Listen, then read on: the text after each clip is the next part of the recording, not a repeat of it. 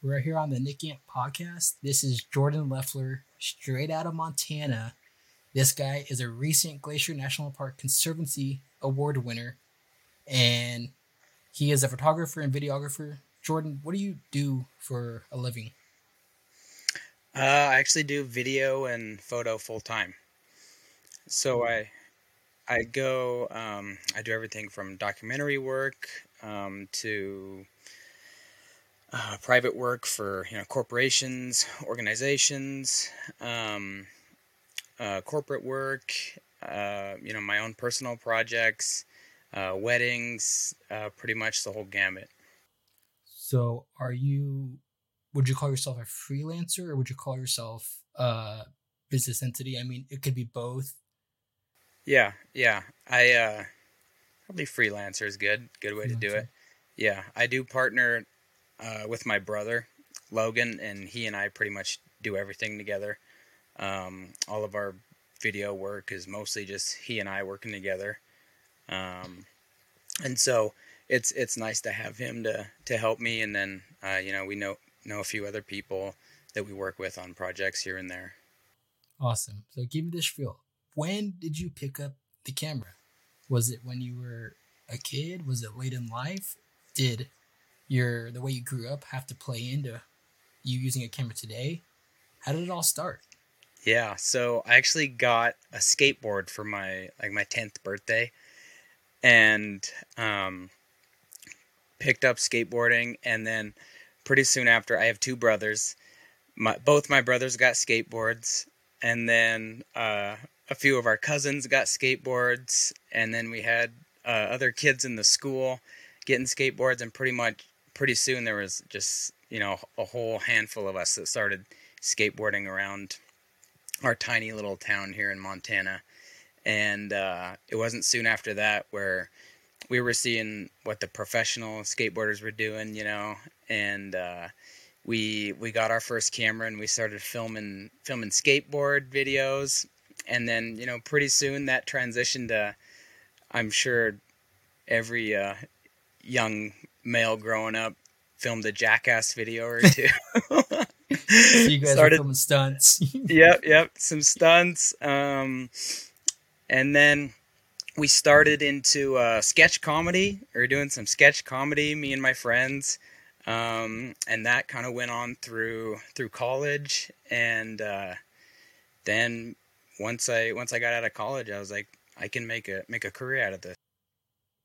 So pretty much for a long time you've always known you wanted to do something with the camera. Was there ever a time like that you wanted to do something else, or was it always I'm gonna do some with a camera?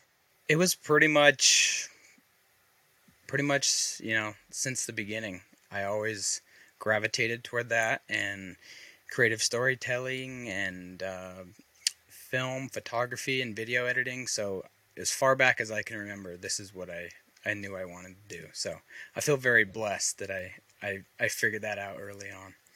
You were one of the very few to figure it out that young. I was fortunate to get into videography when I was a sophomore in high school, so okay. I can relate to you on that aspect. Just I've had a camera since then. I retired for probably a year because I was doing other things, and then I came back mm-hmm. to it. Like this is what drives us. Yeah, yeah. So you went to college. Did you go to college for video, or did you go to college for like something else? So I went to the University of Montana in Missoula, Montana, and I went to the Media Arts School.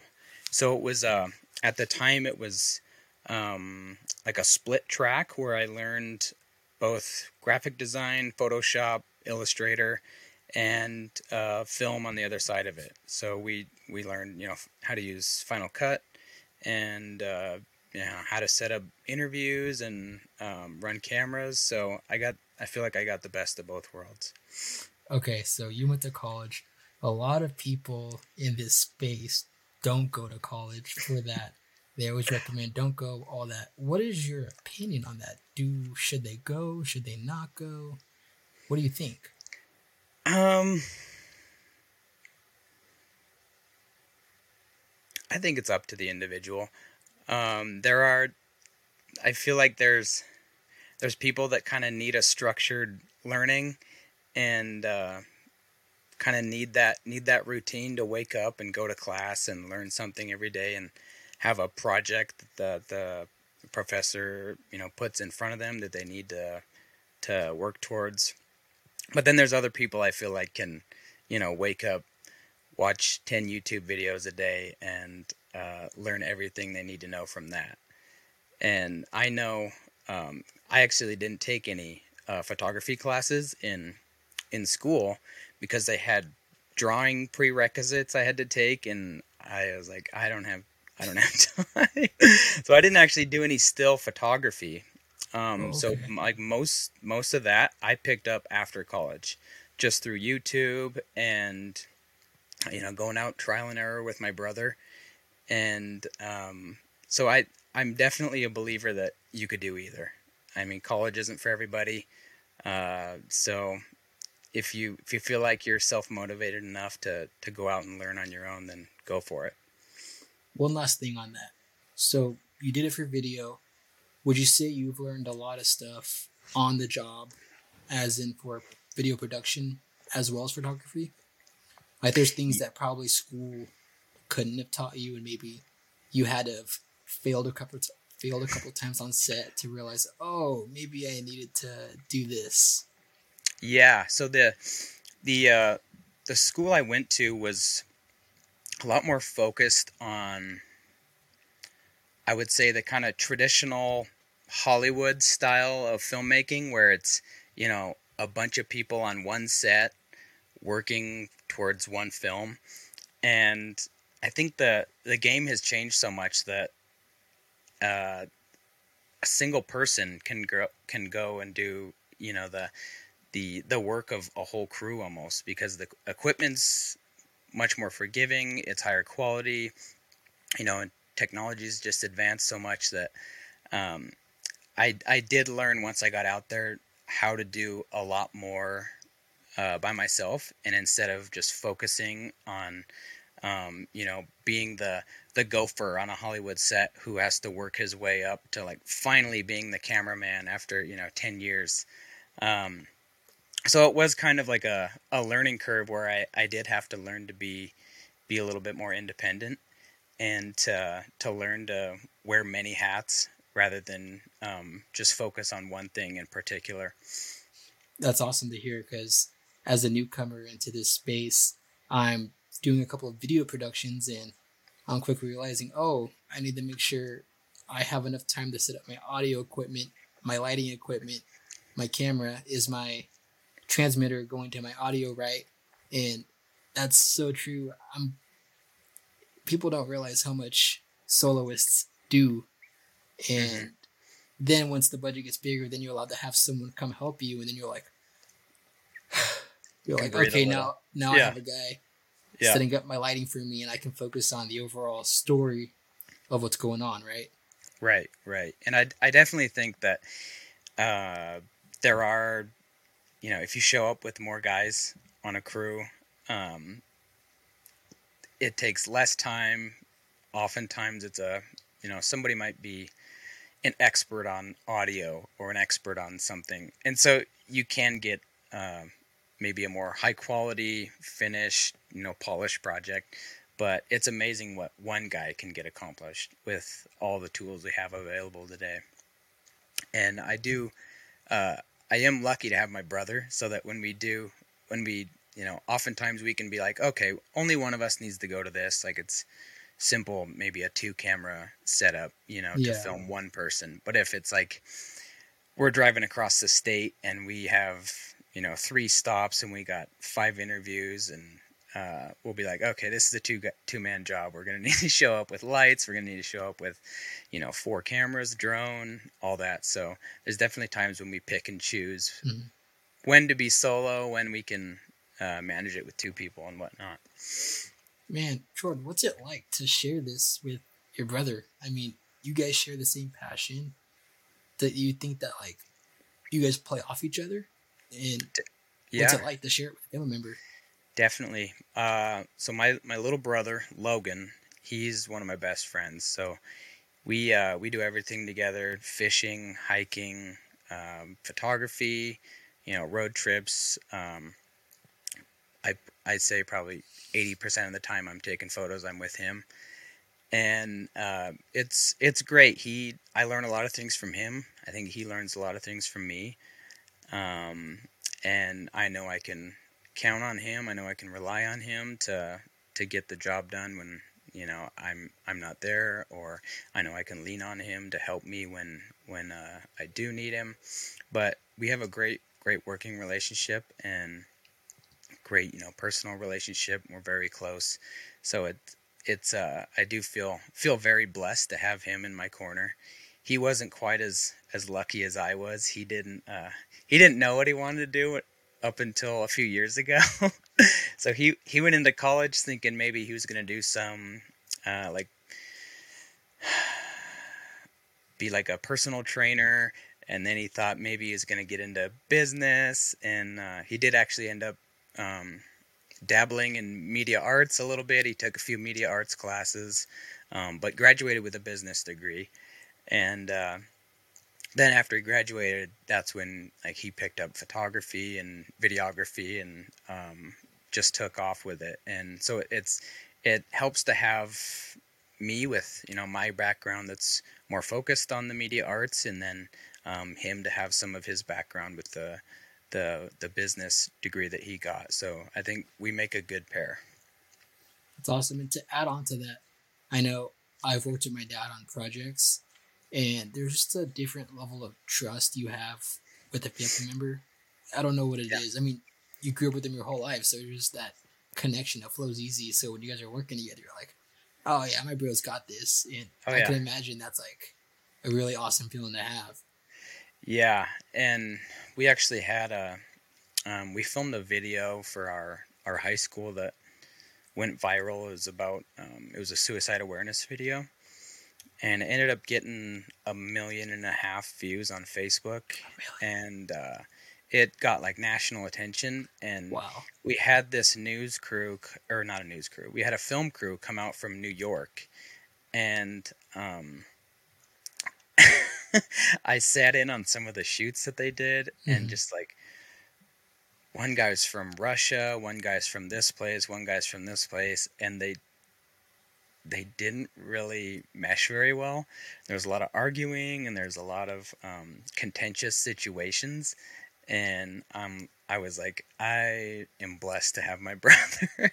like, rarely ever do we do we butt heads, and so like to your point, um, it's nice to have somebody in your corner that you know has your back, that you know you can rely on, and um, you can you can you know joke with them. You can you know it's not all serious, and so you know if I'm if I'm stressed out, he can help me take the edge off. Same same with him. If he's stressed, I know what what'll help him loosen up. So it's a great great thing to have is uh, working working with my brother.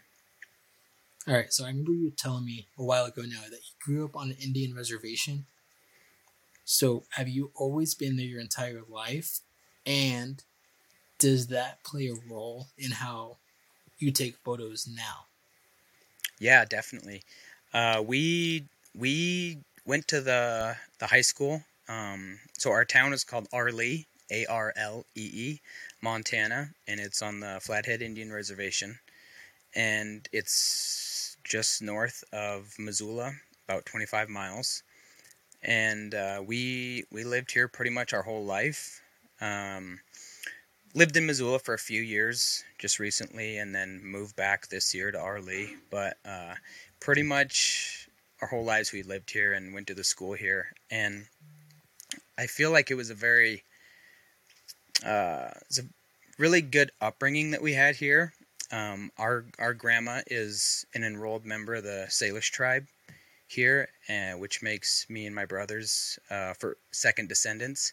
And so, growing up, we were we were exposed to a lot of the Native American culture around here, and even in elementary school, I remember we had um, Salish language class, and so we had a, a teacher who would come in, and she would uh, teach us Salish words like uh, uh, all the animals. Um, we learned like basic uh, addition and subtraction, and um, everybody got to pick a Salish name. So mine is Sinchetle, which is coyote, and um, even today I'll see my Salish teacher and you know that might have been 20 years ago and she she always uh, she always recognizes me and says "Chesquex Sinchele," which is like "Good morning, Coyote." Yeah.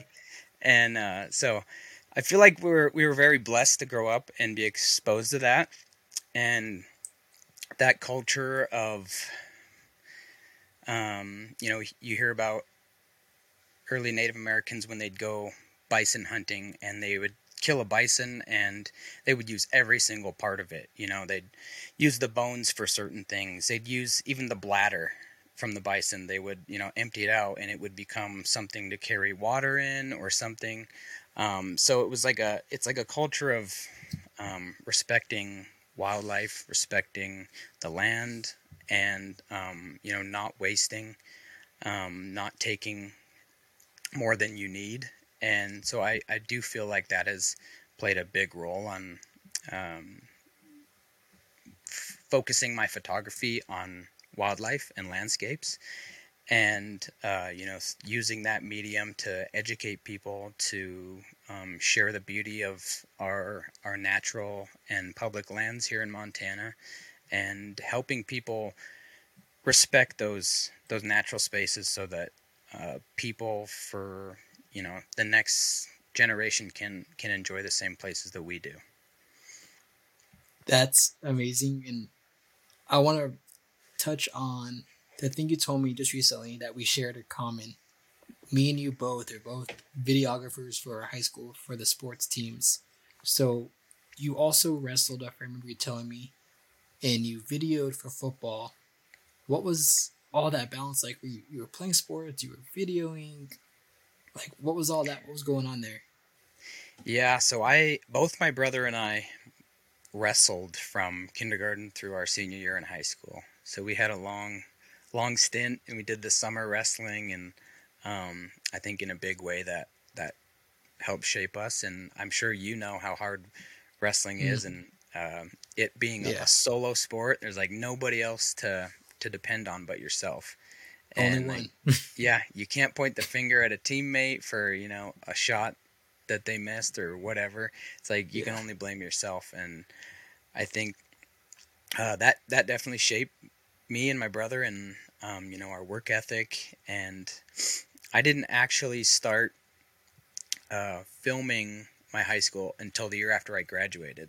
So when I graduated, uh, my little brother was still in high school, and um, I remember uh, when I was in high school, our wrestling coach made us a, a highlight videotape, and it was about 20 minutes long, and it you know had all the all the kids on our on our team. You know, set to music, and I just remember thinking like how cool that was, and how moving it was for me to just like see all of us up on there to this awesome music soundtrack, and we're doing you know the best moves that we've done all season, and just how how moving that was.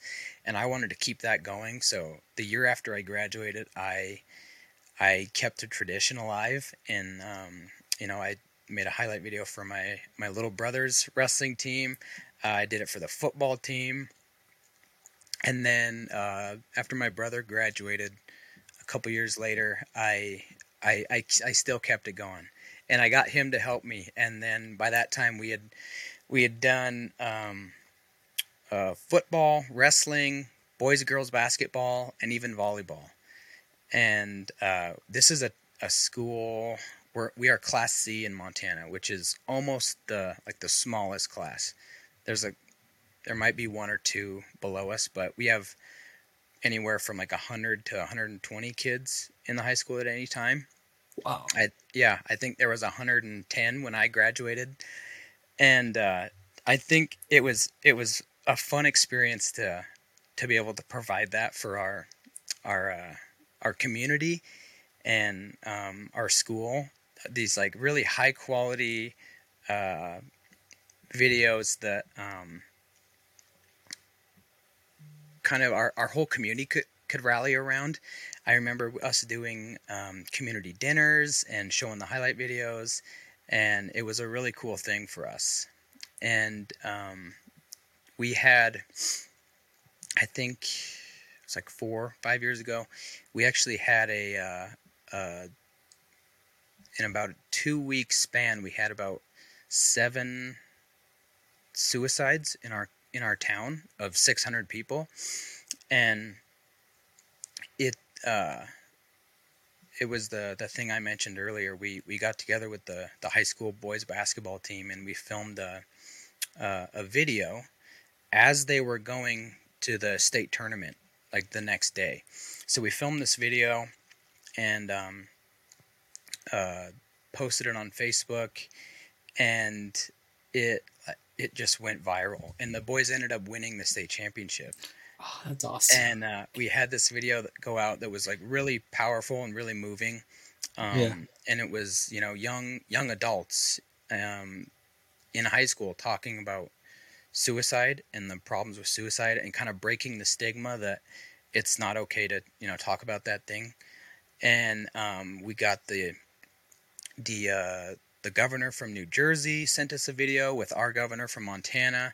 We got um, we got the attention of, of Nike, and they actually invited our basketball team down to their campus in Oregon, and uh, we stayed there for a few days. And yeah, oh, Dude, and we got the whole um, works. Yeah, the uh, the the school got brand new Nike uh, N7, which is their Native American themed um, line of clothing. They got school got brand new N7 basketball jerseys for both the boys and the girls, and uh, it ended up we got like a like a twenty thousand dollar grant I think for um, the uh, uh, the school system for to put in you know better practices for mental health, and so a lot of a lot of good things happened um, just from you know us taking the time to to film these kids and sports. And it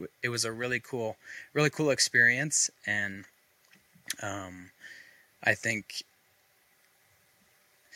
it was uh, it changed a lot of people's people's lives. And um, it just I, I think it shows just shows the power of power of video and how, how that can affect people and how much how how much change you can make just through just through video. You know, 100% agree. I started out with video in high school and then I always said photography is boring. I'm never going to do it because video is so much more exciting and then I switched over to photography, abandoned video. So now here I am, four years later, now trying to learn video again. And now that I'm getting better at understanding how to tell stories, and I'm like, when it makes me feel something, then I realize, oh wow, this is gonna make someone else like feel yeah. something, right? And like that's yeah. a special feeling. And for your video to go viral, that is amazing. Especially you said your town is 600 people. 600 people, yeah. And you're whole entire high school at that time is just 100 people. Yeah. Yep. So I want to point this out. Okay. My high school, my grad, my senior class only, our graduating class was 700 people. Just oh the senior God. class. Bigger so, than our our whole town. so think about it. yeah, yeah, that is.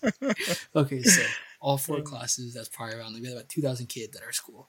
Wow. That, so yeah, it's special that it went out and affected that many people, but I think it probably feels better to you that the people who you see every day in the grocery store, in the the feed store, and all that stuff like that, that hits a lot harder because those are the people that you know them, you see them every day, and yeah, that's probably what hits different to you. I mean, at least I think that would hit different to me. Yeah, it was, and we had um, we had people messaging the basketball. We had a Facebook page for the team. We had people messaging the basketball team Facebook, um, saying, you know, this video saved my life or this video saved my son's life. Um, and uh, I have a I have a kid that I um, uh, that saw that video and he actually you know reported it from another town. This kid uh, saw the video and he he reported uh, um, uh, a note that one of his friends left, um, and the the teachers and everybody were able to intervene before anything was able to happen to her. And I still keep in contact with him and his mom, and uh, he's now I think he was in seventh or eighth grade, and he's now a senior. So it's it's cool to see um, see kind of the ripples that have come from that, and uh, to see you know that we we did a lot of good in our in our own community and um, and you know elsewhere in Montana, and um, he's a he's a Native American kid, and uh, so it makes me feel good that um, that our message was able to you know to get out to other people and um, just goes back to that power of video. And I I you know back in the day I wasn't wasn't the most uh, you know outgoing and you know spoken person a little shy uh, but through the power of video it's like that's where you can find your voice. You don't need to, you know, get up on a podium and speak to speak to a bunch of people. It's like if you have a voice and you want to use it and you know how to use use video well, you can you can reach a lot of people and do a lot of good. You know, what they say is art is a form of expression and I know a couple people fantastic photographers, right? Mm-hmm. Fantastic. And you get them on camera or you talk to them, they're they can't talk that well, but yeah. they can express a whole story in movie just through photos. Right, a single and image. It's crazy. They're like, yeah. But when you talk to them, they're like, they can't talk. it's right, crazy right. that everyone has their own medium. Mm-hmm. Yeah, and everybody's got I their voice. I do think that you can learn different skills, but I think that you always are going to have your strongest one that comes natural. Mm-hmm. So for some people, it's photography. Some people, it's doing sculptures. For you, it's doing video. And I think that's pretty awesome, especially when nowadays that you can share all of that at all times. That's yeah. pretty special. I want to talk about this. Montana is considered one of the last natural areas in the United States, especially in the lower 48. Obviously, you have Alaska, but nobody visits there. So Montana is pretty much the last wild in the United States in the lower 48 does preserving the land play an important role in your photography? Because people don't live there, right? So the population there is small. And nowadays you got people traveling, geotagging on Instagram, mm-hmm. TikTok, and all stuff like that. Does protecting your home play a role in your photography? I mean, I know you go to all these beautiful places and you don't share it, and I'm you know share where it's at. I'm fine with that. I don't want people to mess that up. Yeah. I mean, I have national forests right down the street from me, and mm-hmm. I don't share those smaller places because they can't handle the crazy crowds. One, right. Two, I would be upset if the whole area got messed up. So, yeah. what's it like for you? Do you feel a responsibility as a photographer to uh, protect your home? Yeah. So our one of our our state slogans is the last best place, that we kind of tout, you know, like you said, as being being one of the last places that's beautiful and wild and undiscovered. And um, I actually just finished a film, documentary film, uh, in the spring, and we titled it "The Best Last Place," which was a play off that, and it chronicled pre, like a few months before COVID all the way through the pandemic up until um, just recently.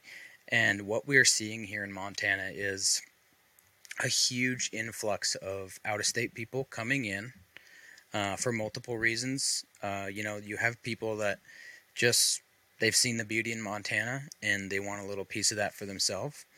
Um, they want to be closer to you know places like Glacier or Whitefish. Um, Big Sky, the ski hill, and then you had a lot of people. Uh, we call them COVID refugees that were, you know, looking to get out of a big city because of um, every all the the hoops we had to jump through with COVID, and they're looking for, you know, yep. wide open spaces, and um, a lot of what we're seeing here in Montana is our land and our houses are being bought by out of state owners. And they might come and stay there for a few months in the summer when the weather's nice. Uh, but other than that, they will Airbnb the house out, or um, the house might just you know stay dormant, and it's putting a lot of pressure on our our uh, our our housing markets, our our towns, uh, because you have this house that somebody owns and it's only available for Airbnb, and so that house is then off the market for somebody who you know might want to move to a town of 600 and uh, become a teacher you know? If we needed a teacher here there there might not be any housing because it's just not available. And we actually did a um, in our documentary we we touched on you know Kalispell and what they're seeing up there um, the the park and what kind of traffic is coming through Glacier. And over to Bozeman which is the fastest growing city in Montana. And um, yeah. but we we really focused on this little town called Philipsburg, and it's a little mining community that had a it was almost a ghost town, very close to becoming a ghost town, and had a resurgence in the the uh, 90s, and um, it like has won multiple national awards for like the cutest little town, the best you know um, best painted town, and it's this really really neat place. Um, and that's where i work uh, with a guy on documentaries named jim jenner. And he and i have done uh, i think four documentaries together as well as countless other projects. But um, we really focused on philipsburg because it's kind of a, a microcosm of what's happening everywhere else throughout the state. And i think something like 10% of the, the housing in Philipsburg is um, off the market. It's Airbnbs, and um, they they are losing uh, enrollment in the school because they can't find teachers, and they can't find teachers because there's no housing available, and so it's it's kind of a scary um, scary situation we're looking at here in Montana. But um, you know, to tie it back to my photography, I I'm very careful about, you know, what I what I post and you know where where I might say it's at. Um, a lot of the time, I'm not gonna say where it's at because you know I'm sure you're familiar with the with social media and how you know one mm-hmm. spot might just like one post might just ruin a spot for the you know foreseeable future, and so a lot of my photography is um, I keep it quiet where I shoot, and um, I'm sorry if if you've commented on one of my posts and asked and I didn't respond, but um, yeah, it's it's hard for me to kind of let that secret out because um, you have a lot of people who aren't really educated in leave no trace principles and you know staying on trails um, not not throwing trash on the ground. Um, so if you if you get a lot of people that aren't really you know that educated flocking to a spot, um, it can ruin the ruin the plants, ruin the flowers. Um, one of the things that drives me nuts in Glacier is seeing people feeding the uh, like the squirrels and the oh, chipmunks oh, and yeah. all the little animals. You know, it's like you don't realize how detrimental that is to it's them. A, it's a chain. Yeah, yeah. and like these these animals are then going to be no longer self-sufficient. They're not going to know how to forage and find food on their own. And you know, other animals might rely on that animal for a um, for food, or might rely on that animal in you know a lot of indirect ways. But it's like I don't know, just so easily you can kind of throw off the ecosystem of a of a place by not not practicing the leave no trace principles, which you know go all the way from staying on trail, not trampling flowers, to feeding animals and whatever else in between. So you know, a part of the leave no trace principles is to not share locations. Yes. And yes. The part where I'm kind of confused about Jordan is this whole Google Earth trend thing, right? they they pin, they pin the location, okay? they're putting some like discrete locations, and then in the caption it says "Leave no trace." so, um, I'm just a little bit confused about that. And a lot of people aren't willing to take the time to search these places up, which is why they rely on these mm-hmm. Instagrammers mm-hmm. to show these locations. The yeah. Instagrammers are posting these because it gets them views. And then they say leave no trace, but that's not really leaving no trace. And I know that I, I try to not share anything, which I don't ever really, because I want to protect these places. And mm-hmm. obviously, like people just don't put in the work to find these places. You can find them if you look hard enough. Like I don't. I feel bad asking. Like sometimes people, like even friends, I don't even want to ask them. Sometimes I'm like, bro, like I promise I'm not going to share it. But sometimes I was going Google Earth. I find it for myself, or you do do enough deep enough research, you can find these places. Right. But at that point, if you're doing that much research on a place, you're more likely to respect the place. At least I think so because there's some places I found like I looked really really hard to find them in mm-hmm. because I know I found it and like I was like, not many people can find this. Like I'm gonna go over there and I'm gonna treat it with respect. Yeah, I'm not gonna tell anybody about it. Take yeah. a photo. I'm gonna leave because I know Yosemite. You've have you been to Yosemite? I haven't yet. It's on the list. Okay. Okay, so you've probably seen pictures every spot, so you probably feel like you've already been there, right? and you, they, we have our fair share of tourists, and one thing that they do is they leave plastic sleds there, and the plastic sleds break on the snow, and so oh. they just leave it, and that's a huge problem right now because we have animals getting introduced to plastic, and I know one time I was on the trail, on the waterfall trail, and this couple they were sitting there. Think girlfriend was recording. Guy was feeding the squirrel Cheetos. I was literally watching this. And they look at me, stop recording, put the Cheetos away. So what's crazy is some people know that it's not okay. Right. And I'm sure for you, being in Glacier, it's an up and coming national park in terms of popularity and all that. So you're starting to finally see all those crazy tourists that I see mm-hmm. all the time. I see them all the time, man. Yeah. So for you, you guys are like been chilling all this time. All of a sudden, all the people are coming. You're like, kind of questioning if these people know anything. You're like, wow. You know, there needs to be like an education class before they walk in the park. Like, here are the rules. I mean, you have it on the maps, but how much more do you need? Right. What can we do to uh, help improve this awareness of protecting the parks? Like, yeah. You know, it's it's funny you you talk about that map transition trend, Nick, because I it was about two years ago. I did a hike and I figured out how to do that Google like zoom in thing, and I was like, "Whoa, this is really awesome! I can pretty much match the shot in Google of the the photo that I took." And I created one, and but I was like, do I really want to post this?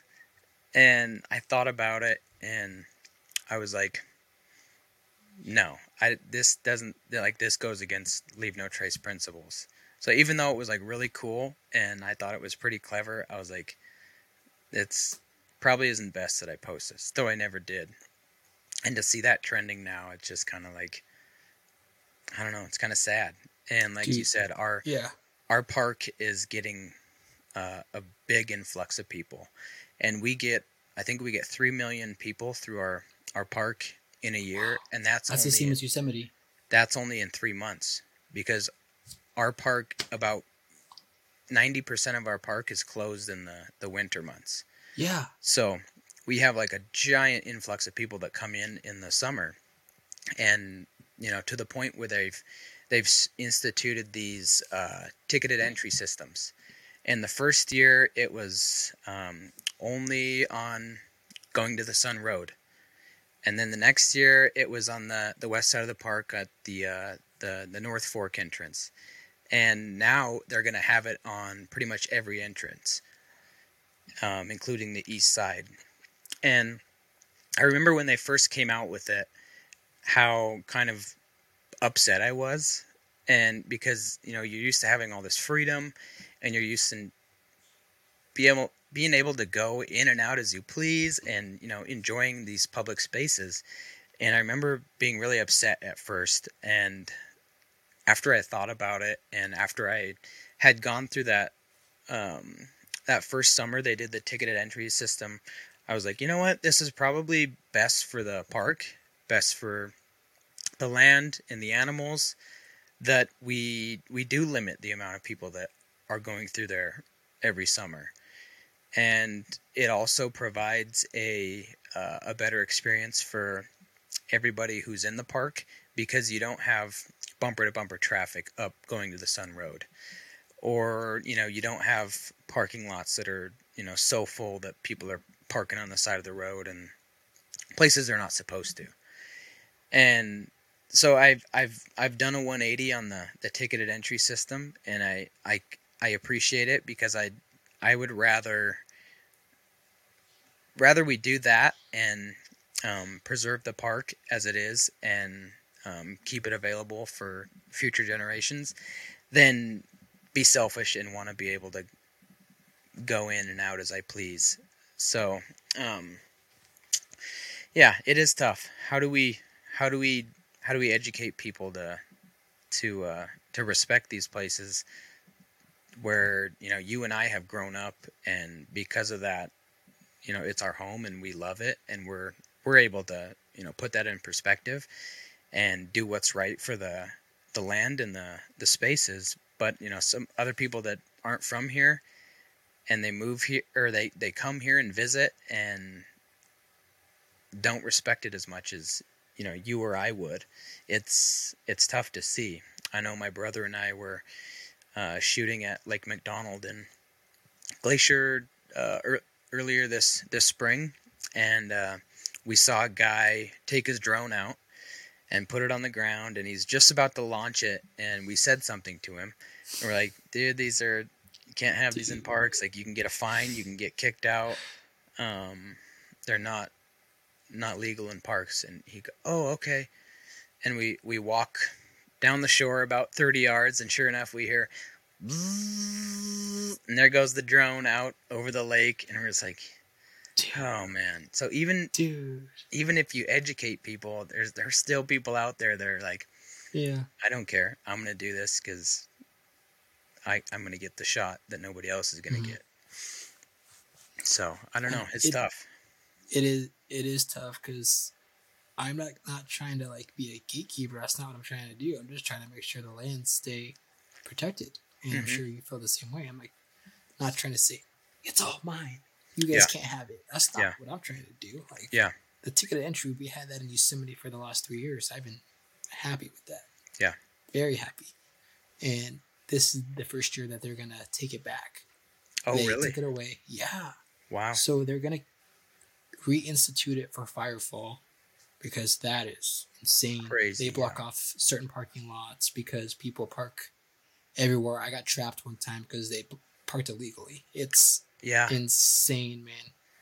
And so they took it away. So I'm a little upset about that. So I'm kind of curious about how it's going to be. I mean, I don't spend much time in the valley in the summertime, anyways, because mm-hmm. of how crazy it is. I don't want to get mad. so yeah. I'll go. Yeah. I'll go to the backside. There's a road called Tioga Road. And that's where I spend most of my time on all those hikes. And they're okay. a lot longer. So most people aren't going to do those hikes, anyways. So I probably won't see anybody. And even if I do see people, it's going to be legit people who are already respecting the land, which is cool. Yeah. But so to something I wanted to ask you: Do you have a favorite photo you've taken? Is there a favorite one, or is it too hard to pick? Um, it's kind of hard to narrow it down to just one, but I I I do have a few that I would I would call my favorite just from like the story behind the photo, you know. That's what I was gonna say. Probably um, if you can find a favorite, tell me one that maybe holds the most best memory.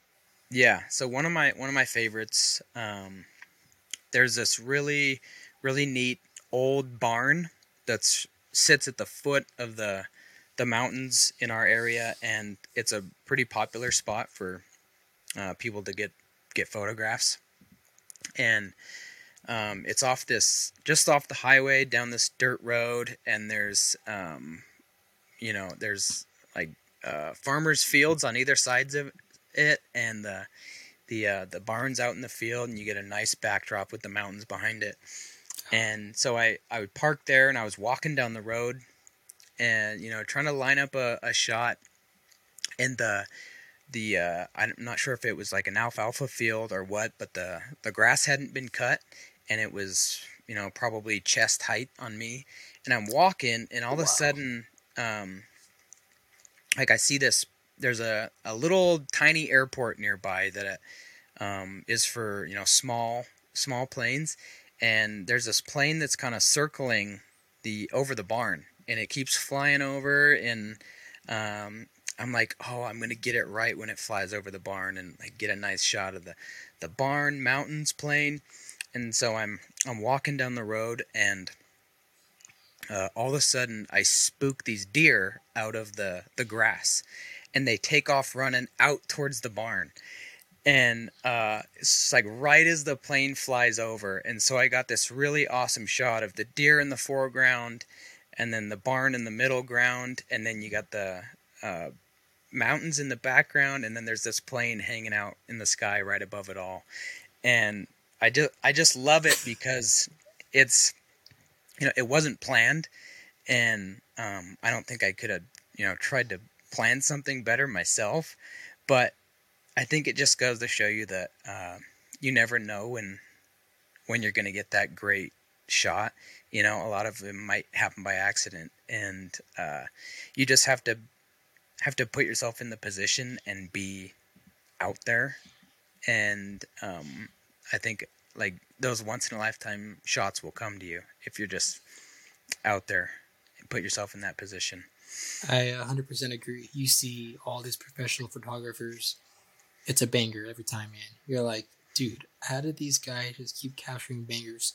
Well, first of all, they have the skills to be able to capture these shots. Mm-hmm. Second of all, they're able to spend days on end at these locations. They might yeah. go to the spot, same spot five times, and they're there at the right place, right time. It might be on the fifth day that they capture those perfect conditions. Yep. So I think half the battle is tuning your skills. The other half of the battle is being at the right place, right time, yes. when the conditions might light up, because mm-hmm. conditions can make or break your photo. I mean, you can do the best editing in the world, but if you don't have great conditions, it's not going to do a whole lot, right? Yeah, I agree, man. Just half the battles, just being in the position to take the photograph. Yeah. And being in the right place, right time. Exactly. So, um, you know, that's what I try to do as well. I spent, I think, I spent 35 days in Glacier this year, um, and you know got so many great photographs. Um, you know, I go to a location that I went to last year and was kind of just meh, but you know this year there was a moose there. You know, and there's always like feel like you can always get a better better picture if you just kind of re- keep revisiting those those sites. It's like there's always something extra or something different that can happen that'll give you a a different photo, a more unique photo, and uh, it's just about getting out there. I agree 100%. I've been to some locations many times in a row. I've gotten a shot I've been happy with almost every time. I look at the shot, okay, why didn't it do also why didn't it do good? So mm-hmm. I go back another time, I try it differently, I try it differently, try it differently until you finally are in that right spot to take that photo. And then sometimes the conditions light up too. So you've taken it yeah. 20 times. Yeah. Conditions weren't good. Yeah. You messed up the exposure. You messed up the comp. And then you come on that 21st time. You you know you're going to take. And then the conditions light up on top of it. It's just, it, to me, it seems like it all plays together into one. Mm-hmm. You said you spent 35 days. And that leads me into to this the splash water effects on your, some of your photos, man. You're pretty much famous for that on your Instagram account. It's epic. So, are you the one throwing the rocks, or is that your brother doing that? So that's me, and it's okay. It's dude. I mean, I, you're famous for it, man. You, are like, yeah. That's one of your. That's one of your trademarks at this point. I do. I do love doing the water drop photography. I think it. I don't know. It just kind of. You go to a, a location and it's like okay, a thousand people today have taken the same photo standing from the the beach here at the lake looking at the mountains. It's like how can how can I make a more interesting, more unique shot? And so yeah. I think that's a really really easy way to um, to do that. and it's it's all done by me. So I get a lot of questions while I'm taking the photos because it probably looks so awkward as I'm, you know, holding my camera inches from the water, trying not to like get it submerged, and at the same time, um, the the depth of field is so shallow that it's like I'm dropping stuff from the top, trying to get the splash in the right spot, and like when I first started doing it, I I probably would take a thousand photos just to get one. You know, I've kind of dialed in my process a little bit more, but okay. um, at the first time, it was like it was. it was a not a fun time when I'd come back and have to cull through photos to try and find yeah. That you know that perfect shot. Mm-hmm. You know, I could imagine that. I mean, I've never thought about it like that. I mean, I'm always trying to take unique shots of all these locations. I mean, I live next to Yosemite, Sequoia. I mean, every shot that you can think of has been taken, man. Almost every shot. And then you try to just find something just a little bit different to make it your own shot. First of all, it's always going to be your own shot because you took it. Mm-hmm. But second of all, you can add an element, change the comp just a tad bit to make it your yeah. own. So I like the idea of adding that splash effect in there because I know photographing lakes can be a hard one to make your own composition because mm-hmm. especially if you're in an area where like the trees and the bushes there's not a lot close by where the lake opens up right for right. the mountains in the background yeah so adding that little texture foreground with the splash that yeah makes a lot of sense that's clever man i like your thought process behind that and i, I know i had to ask that was like one of my number one questions i wanted to ask you i mean every time i see it i'm like oh that's jordan if yep. anyone else does it I don't know who else would do it. You pretty much the only fall that does that, man. Yeah. Um, yeah, it's like you said, when you go to a lake, it's like sometimes it's hard to. Uh, a lot of the times, I'll kind of try to get back and be like, okay, how can I use the trees or the foliage to frame the shot? You know, or how to how can I make the foreground more interesting? Mm-hmm. But sometimes it's you know the the setting just doesn't doesn't mm-hmm. lend itself to that. So I I I do the the splash to make it a little more interesting. So, I used to think that you were only a photographer. I knew you like you posted like reels and stuff like that, but I didn't mm-hmm. realize how much you were into video, which I think is awesome. And I'm just kind of curious when you go to these locations, are you going for photography or for video, or do you kind of just go and say, I'm going to do both? Or are you saying, all right, this is a photography trip. This is a video trip. Mm-hmm. And I'm not, I'm not talking about like days for work. I'm just talking about your fun days. Yeah. Um, it's usually a mixture of both. I think, uh, if, if you've ever seen me on the the trail, I probably look a little odd because, you know, if I'm hiking, I've got my you know one camera clipped to my my pack that's got you know my my wide to mid range lens. I've got my camera with my one to four hundred telephoto slung around my my chest, and then I might be wearing a GoPro, you know, that's videoing. Yeah, that's so great, sometimes I get a little overzealous and just trying to be like, okay, I need to be, I need to like capture everything on this trip, just so I can remember it and ha- and all the yeah. memories and um.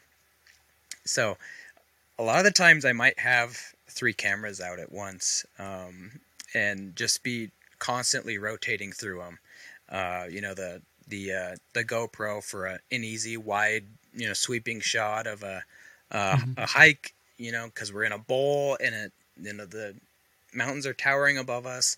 Um, or you know switch to my my my mid range lens and get some shots of my my brother or somebody hiking, um, and then the telephoto. Maybe zoom in on a on yeah.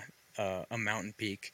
But I I'm constantly rotating through the the photo and video too. So it's like one one camera, photo, one camera, video, next camera, video. You know, so I I feel like I try to try to keep a good balance.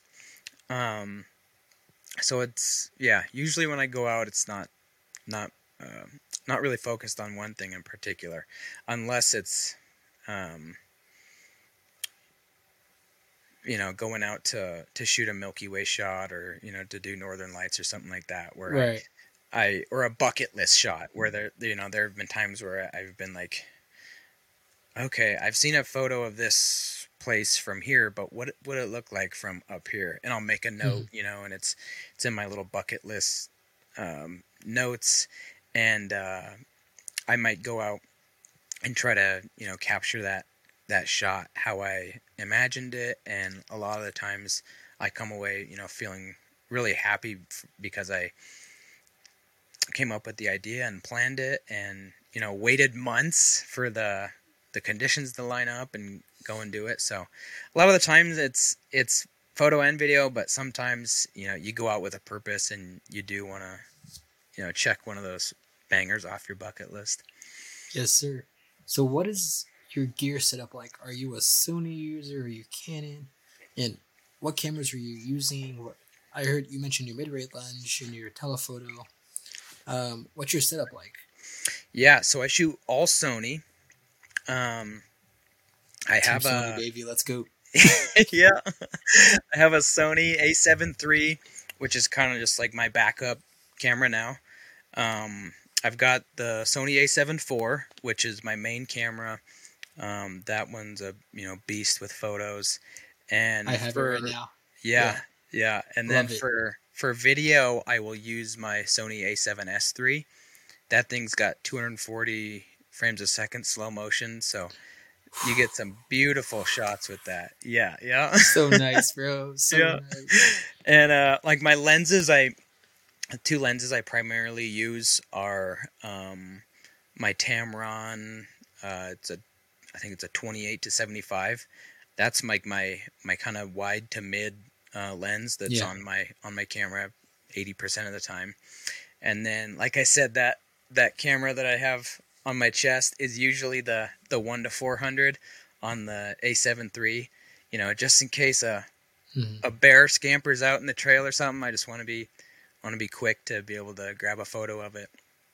And then for night shots, a lot of my astro photos are done with uh, I have a Samyang 12 millimeter, and um, it's a f2 and it's a manual focus. So getting the stars to to be like crispy and in focus is really easy. It's awesome. It's like it has a dial on it. You can you can set it to um, focus to infinity, and so your stars are always super crispy and sharp. And the the f2 keeps the um, the stop down so that you can you know keep your ISO oh, down. Yeah. So it's it's nice. I get some nice shots with that. So this leads to me one of my last questions. Does gear matter? Yeah. I think it, it does and it doesn't.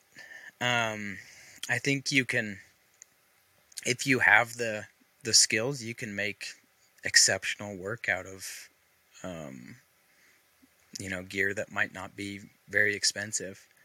Um, but you know, there's the other side of it where you can you can do a lot more with a, a camera that has more features.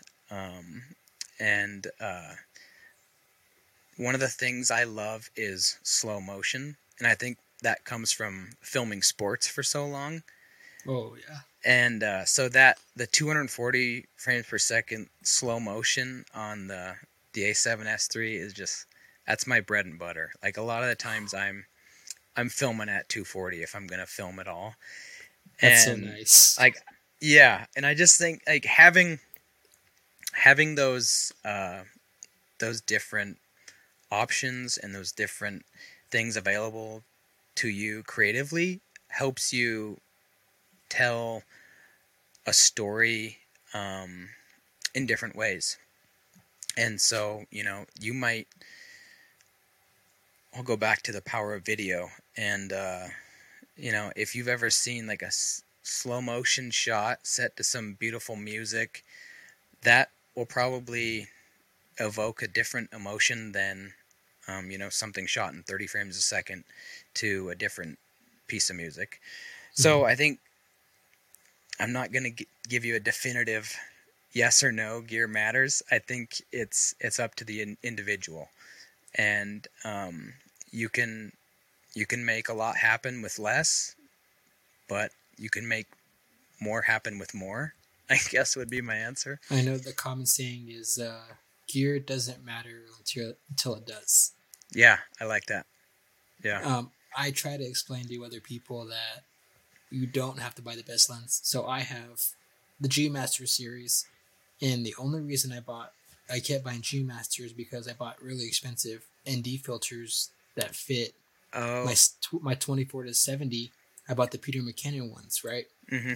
And those are not cheap, right? yeah. So I'm not trying to buy a Tamron wide angle lens and have to buy a whole new set of filters that are going to cover that that thread. So I ended right. up buying the G Master 16 to 35 lens, mm-hmm. so I can use the same filters on the same lenses.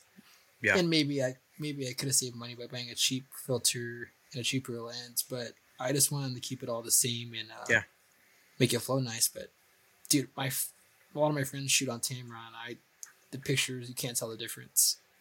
No, it's like oh, it's like a uh like food critics. Like there's only I feel like there's only a certain percentage of people in the population that are going to be able to tell and be like, "Oh no, the edges aren't sharp as sharp as like a G Master lens. This must have been I, a Tamron." But oh yeah, I've watched know, the breakdowns of those. I'm like, bro, how did you even right know right. that? Yeah, I watch them too, and the the only thing they teach me is that I don't care that much. Like, all right, I'm gonna, I'm I'm still gonna shoot yeah. with this and um, get high quality photos out of it. That's awesome, man. So closing out, what advice would you give to a beginner creative, whether it's photographer, videographer. I mean, I've been at it technically for five years, but seriously, maybe for the last two. What would you say to someone just starting out? They picked up their first camera, or maybe they haven't yet. What would you tell them? Like, what advice would you give them? You've been at it for many years. Yeah. I think, I don't know, part of it loops back to my my story about the deer and the the plane and the the barn and it just comes down to getting out and shooting and putting yourself in the position to to get the good shots. And um if you want to look at it like in a business sense um it what helps me stay passionate about um wildlife and landscape photography, but also make a living at it is having um, you know two sides to my to my business where I you know I I do film for corporations and I do you know kind of the the video work that's not not as fun and not as I might not be as passionate about it but it helps me support my passions. And so you know I started started with sports highlight films for free for my high school and you know worked my way up. I was doing weddings and then you know got got hooked up with a guy and you know started doing documentaries and it just kind of grew from there. And i would just say if you're passionate about it just just keep doing it. You know find somebody else who's who's passionate about it. And you you'll both kind of rely on each other. You'll both motivate each other. A lot of the times when I'm not thinking about going and taking photos, my brother's like, "Hey, let's go shoot," and I'll be like, "Okay," you know, and vice versa. And so having having a buddy, an accountability buddy to to get you uh, up and moving and out taking photos is really helps as well. I think that's a huge part of it. A lot of people don't talk about that part, the accountability buddy. So, my girlfriend she's not in the photography, she's not in the video, but she knows how much I like it. Yeah. So there's days when I'm not motivated, I'm not inspired, but yeah, she's like, Nick, you gotta go. Yeah. Like in order for you to get recharged and be inspired again, you actually have to go out there and take those photos to feel inspired again. Yeah. What happens when I go out there and take photos and I'm out in nature? I come back home, I'm all excited. All right, let's go. I'm yeah. ready for the next time I'm ready. Let's go, baby. I'm ready. I'm excited. So, how many times did she have to uh, inspire you for your your uh, hundred sunrises? Oh, a lot. She's yeah. not a morning person. She's not a morning person either. So she is an angel for that. She sleeps yeah. on the way up there. she doesn't like the morning, but she goes with me because one, she wants to make sure I don't die on the hikes. Sure. and two, she just wants to make sure that she's there to support me and make sure I get it done. So mm-hmm. I think having her there to help me out with that was huge. And I'm also glad that it's over because yeah, I can now go I can now go to the mountains and be more intentional and focus on telling more stories sure. than just going up there because I have to go watch a sunrise, even though it was fun. I mean, right. I was able to see a lot more sunrises than I would have ever gone to see. Yeah. So, closing this out, where can the people find you on Instagram? Are you on TikTok?